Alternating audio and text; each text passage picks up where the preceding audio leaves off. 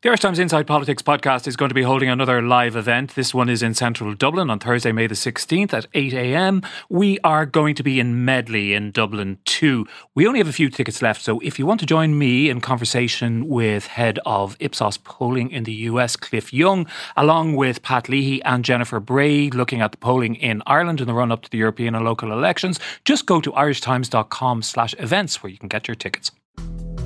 Hello and welcome to a special extra edition of Inside Politics, the politics podcast from the Irish Times.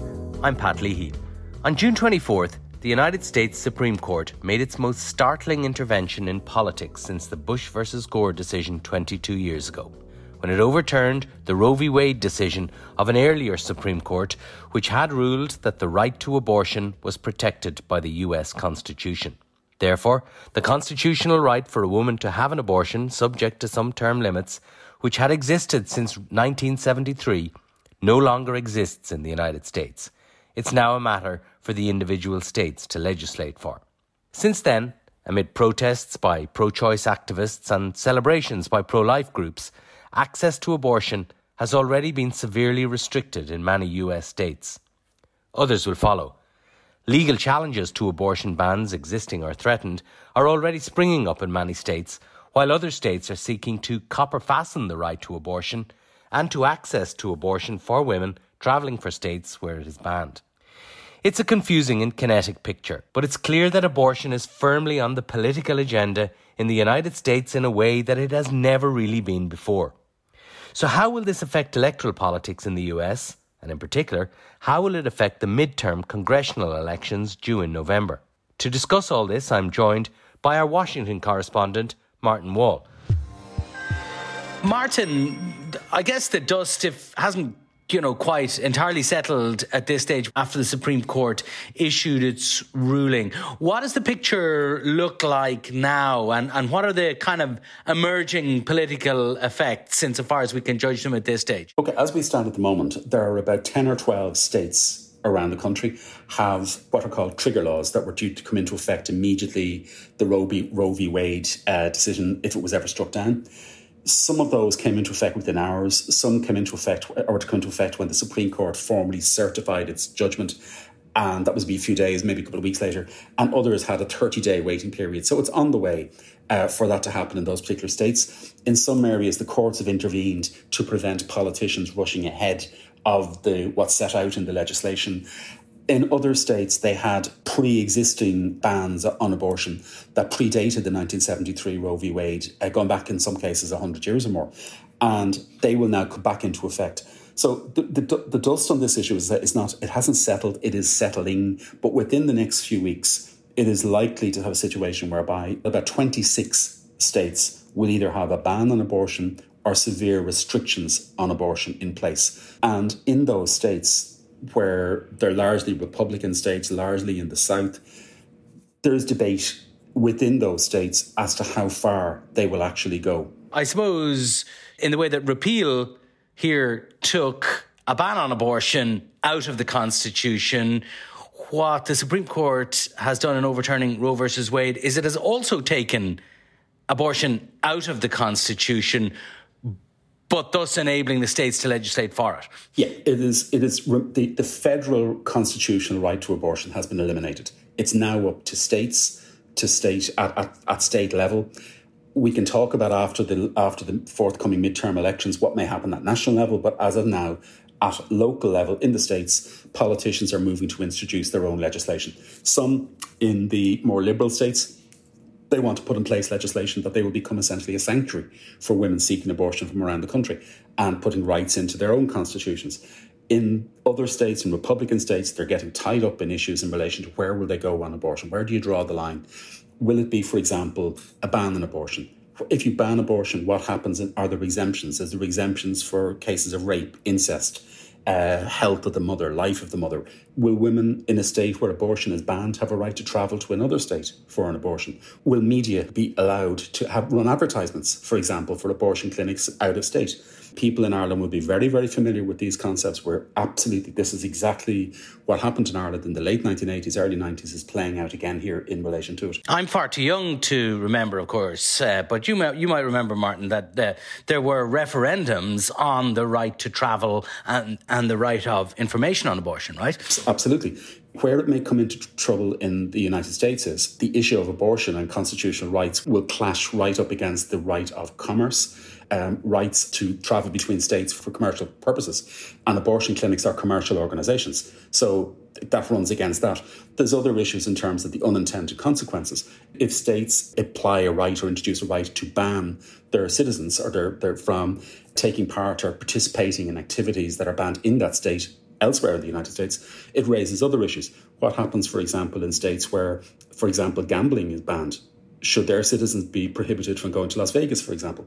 Those, those kind of issues come up. So others just as we saw in Ireland in the 1980s and 1990s, when you start putting in place legal bans, unintended consequences tend to pop up that people haven't actually anticipated. And the other piece we have to bear in mind as well is that technology has advanced since then, because now we have the issue of what happens in relation to medical abortions what happens to the right of access to the abortion pill? Will, for example, states try to interfere with the rights of women to access their mail? Being uh, being, po- being posted to them. So they're all issues that are coming into play. Presumably, the answer to this varies on a state by state basis, Martin. Incidentally, my apologies to listeners who are distracted by that bonging in the background. That's the division bells ringing in the Seanad uh, here in, in, in Leinster House, from where I'm uh, from where I'm, I'm I'm talking to you. But do you think that anti-abortion forces and legislators, lobby groups, and so forth do you think they have kind of a worked out playbook to answer those sort of questions about travel and information and other federally protected rights that may apply? Yeah, I think there is a coalition of interests on the anti abortion side. There are certainly some who would like to push your absolutist that abortion is wrong in all circumstances. Therefore, if if if you consider abortion to be murder, which some of them do, therefore what happens if that should apply in all cases that that's the er, fully absolute position, and that in those circumstances, abortion pills should be banned, travel should be banned, all of all of that. There are others who are more practical. There say that there are we've had some governors, even southern governors, indicating that legislation has been put in place that banned abortion in cases including where there was no exemptions for rape or incest. That they are uncomfortable with those but that is the vote of their um, legislatures. So I think that will probably work itself out over the um, over the next few months in relation to what the legislation is going to be. There is going to be a big battle with the federal government. For example, the president has indicated that a line in the sand will be drawn over uh, travel, and that there will also be the issue of interrupting the federal mail will be a big issue if you're trying to interrupt access to abortion pills, for example, through the post. That'll be another issue. So there's going to be, just as in Ireland, where abortion led to other court cases and other issues, this is going to be a political issue and a legal issue that's not going to end with this. I spoke to one of the people who drew up the legislation in Mississippi that was actually at the heart of the court ca- of the, the Supreme Court case a couple of weeks ago, and uh, his argument was is that what's called the Dobbs case, which is what the Supreme Court ruled on a couple of weeks ago, the Dobbs case settles nothing. The Dobbs case puts this back into the political sphere in the states and potentially at, at national level. So that is all to be fought out. So how then does that begin to affect electoral politics in uh, in the US, especially with midterms coming up in November, in which Democrats are expected to lose control of both the House and the Senate, right?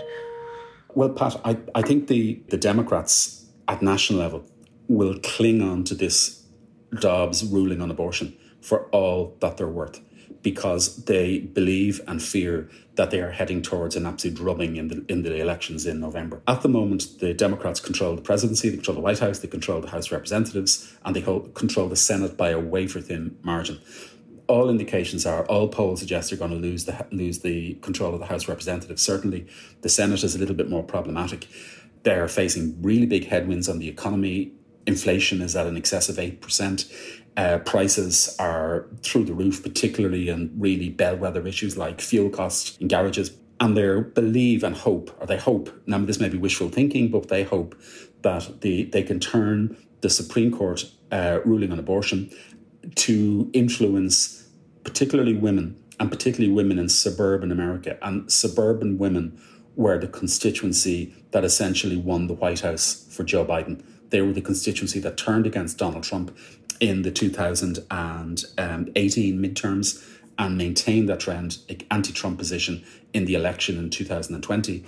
That constituency seemed to be drifting back towards the Republicans, uh, given the issue on the economy. The Democrats are now hopeful that they can use the abortion issue to try win those Democratic uh, suburban female voters back into their camp. And to do that, they are going to hammer home over the next three months to the election that a Republican national victory in the election will lead to a ban nationwide on abortion. Now, in reality, it probably couldn't happen initially because Joe Biden would veto any such legislation even if it was passed. However, a Republican president in 2024 could certainly lead that to the case. We know that polling shows a majority was always in favour of Roe. But I suppose the question is do they think it is sufficiently important that decides how they're going to vote uh, in November? You know, we've seen in the repeal, the referendum uh, in this country, how much of a personal motivating factor it was for an awful lot of women. Do you think we could see something similar in the States? I think what the, the Democratic strategists will want at this stage is, is is this a motivating factor to actually get people to go and vote in the first place? Because it's a midterm election, the presidency is not on the line. It'll get less attention, or generally gets less attention than a presidential election will, will do. So the issue is you have to get your, your base out to vote. So the issue is will you use abortion as an issue to essentially encourage people to go and vote. And all the indications are is that the message will be you're hearing it from Nancy Pelosi, the Republicans will ban abortion. You're hearing it from the president. Uh, Roe v. Wade is on the on the ballot paper, and the second part of this is is to move the issue beyond abortion, to move the issue to to again to introduce into the the political discourse a question as to whether the Supreme Court, this Supreme Court with a right wing conservative supermajority, will it come after other social rights? Will it come after same sex marriage? Will it come after the right to contraception? Which are all currently federally guaranteed rights. They're not spelled out specifically in the Constitution. They come from these uh, concept of unenumerated rights, from a right to privacy, very much like in Ireland. You know, the, the original uh, issue in relation to right to contraception in Ireland came from a judgment in the case called McGee in 1973 in Ireland, which again stemmed from the right to privacy. And the Supreme Court has a majority now who subscribe to a legal doctrine called originalism which basically means that the Constitution should be read literally as the framers in 1770, whatever, or the people who wrote amendments after the Civil War in the 1800s, what was in their mind when they actually wrote it.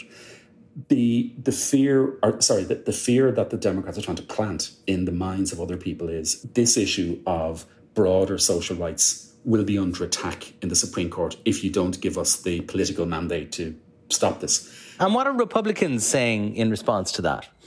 Basically, that, oh no, well, look, this is not an issue at the moment. That the main Supreme Court ruling, the main judgment said that, oh no, this was purely an issue around abortion because abortion is a, literally, as they would perceive it, a life and death issue for a fetus. So therefore, it was more, more important than other issues, and this is an exemption.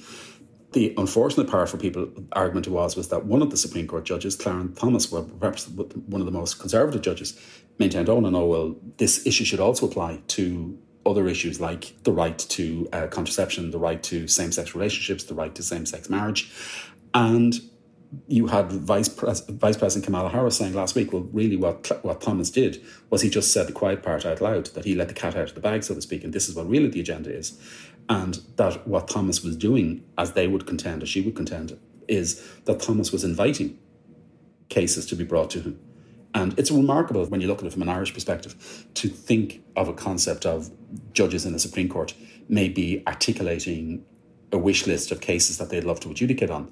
And the argument from the Democrats is that what happened in abortion was that you had a series of legislatures at local level, at state level, who brought forward essentially test legislation, legislation they knew that was going to lead to challenges, to allow it to get to a Supreme Court at a time when the Supreme Court had a Conservative majority. So it would be struck down. Because this has been a what, 30 year project by conservatives to, to put in place conservative judges that would overturn Roe versus Wade. I mean, on, on, its own terms, I guess you would say it's been a spectacular success. A spectacular success. A two handed approach. On the one hand, you manipulate a political system to allow a, a conservative majority in the Supreme Court to be established. And on the other hand, you have conservatives running states at local level, passing legislation, pushing the boat out on abortion in the knowledge that somebody would challenge the legally challenge it and it would end up filtering its way up through the system or down through the system till it reached the Supreme Court and your conservative Supreme Court majority was waiting to hear that case. And the fear of Democrats, or this is the fear they're pushing out, putting out there, is, is that the same will happen in relation to same sex marriage, the same will happen to same sex relationships, the same could happen to contraception. And already last last weekend, the Attorney General in Texas said that if the legislature in Texas passes or reintroduces legislation that would basically criminalize homosexuality, which would have been there going back to the 1800s, that he will defend it. All of these issues that stem from the right to privacy. And the Democrats will argue if you want to protect those, you want to put a absolute guarantee around those, that the only way to do it is to federally pass laws to do that. And to do that, you need to have uh, essentially 60 senators. But you've got 50 at the moment, right? You've got the Democrats have the White House, they have a majority in the House of Representatives, and they have a bare majority in uh, in the Senate. And so, okay, uh, let's say they pass abortion legislation, and they can't get past the filibuster, but I don't understand why they don't do that and let the country see Republican senators blocking the legislation that, after all, majority of Americans seem to be in favour of. Well, I suppose the argument would be is that they've done that in relation to, for example, for voting rights. Uh, the House has passed two voting rights where bills shot down the Senate.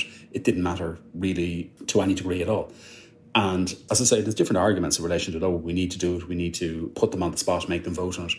But the, rea- the reality is that it, it hasn't got a chance of passing because under the filibuster rules, out of the 100 seat chamber, you need 60 votes to actually pass things that are not financial bills, by and large. And it doesn't have the numbers, doesn't have the votes to change the rules on the filibuster because there are two centrist uh, Democrats who will not budge, therefore, doesn't have the majority. And the other fear they have in the back of their mind is if they get rid of the filibuster, what will the Republicans do if they come back into power in the Senate next year? Because if there is no filibuster, would they uh, facilitate them passing a nationwide ban on abortion? Which would be easier to get through in the House if they control that in the Senate. But if the filibuster is gone, they don't need a bare majority. So there are those fears in the mind. Within the Democrats, there are different strands, part of their own coalition, different arguments. The president has indicated that he wants the filibuster to go for this, what they call a carve out, that this wouldn't apply in this instance. He doesn't have the votes for that. He doesn't have the votes for to introduce legislation on abortion. And in reality, he the legal advice is he cannot act on what's called executive orders, just introducing with a stroke of a pen to deal with, to, to deal with abortion issues. And the way they see it is that the, at the moment, the only way around that is to try get a majority in November and change the rules then in January. But Basically, what the Democrats will, will need to find out is will members of the public in America across the country be prepared to overlook their concerns in relation to how the Biden administration is handling inflation and cost of living and the economy, to back the Democrats out of concern and fear over the issue of um, abortion and the potential threat to other social rights such as contraception, same-sex marriage, etc., etc. They're, they're the issues as we head into the election. And that's about all we've time for on this. This special edition of Inside Politics was produced by Declan Conlon. I'm Pat Leahy and thanks for listening.